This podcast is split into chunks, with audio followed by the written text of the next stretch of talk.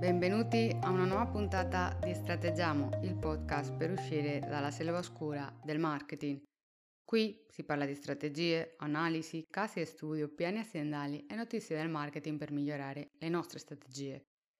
Puntate veloci, di pochi minuti, per andare sempre al sodo senza grandi giri di parole. Nella puntata di oggi una domanda esistenziale nel mondo delle micro, piccole e medie imprese. Ma come sempre, prima di iniziare mi presento, sono Veronica Ramos, una consulente strategica e specialista in marketing digitale, marketing strategico e marketing culturale. Il mio accento spagnolo è l'effetto audio 100% originale di questo podcast.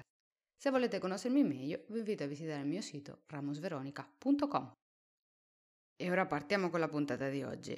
Una delle domande più gettonate nel marketing è quanto devo spendere specialmente quando le aziende si ritrovano a fare campagne pubblicitarie. Oggi analizziamo questa domanda e come migliorare l'approccio per capire al meglio la risposta. Per prima cosa, non dovremmo mai impostare la domanda sul costo, perché così si tende a dare un significato negativo a questa spesa. Si tratta invece di un investimento e gli investimenti, specialmente a lungo termine, portano sempre un aumento dei ricavi. Immaginate gli investimenti in borsa. Quando si comprano le azioni di una, ter- di una determinata azienda, non si fa a malincuore o sotto l'obbligo di qualcuno, come se fosse un costo proprio obbligato, ma si comprano perché grazie alle indicazioni e ai consigli dell'agente di borsa, oppure alle conoscenze e analisi fatte dall'investitore stesso, si considera che ci saranno notevoli ricavi a medio e lungo termine.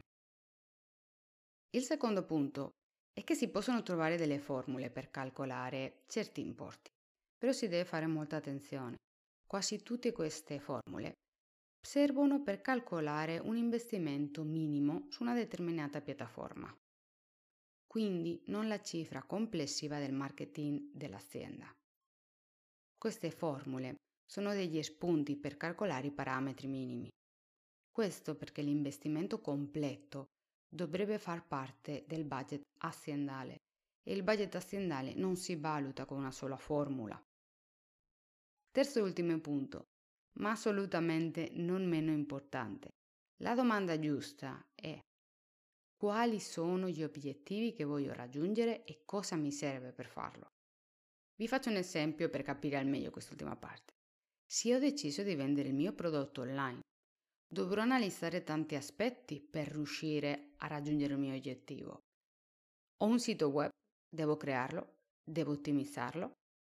Ho già una community a cui vendere quel prodotto o la devo creare? Devo fare campagne pubblicitarie per arrivare al potenziale cliente? Oppure decido di vendere su Amazon? O devo fare tutto? Come scegliere cosa fare e cosa non fare? Ogni realtà dovrebbe avere un piano e un budget di partenza annuale, perché i numeri possono essere solo numeri o essere la nostra strada per programmare la crescita dell'impresa. La prossima settimana parleremo di budget, così approfondiremo di più questo argomento per le micro, piccole e medie imprese. E fin qui la puntata di oggi. Ci ascoltiamo la prossima settimana con una nuova puntata e se avete dubbi o domande sulle puntate del podcast potete scrivermi nella chat che trovate sul mio sito ramosveronica.com. Mi raccomando, ci ascoltiamo nella prossima puntata. Sta pronto?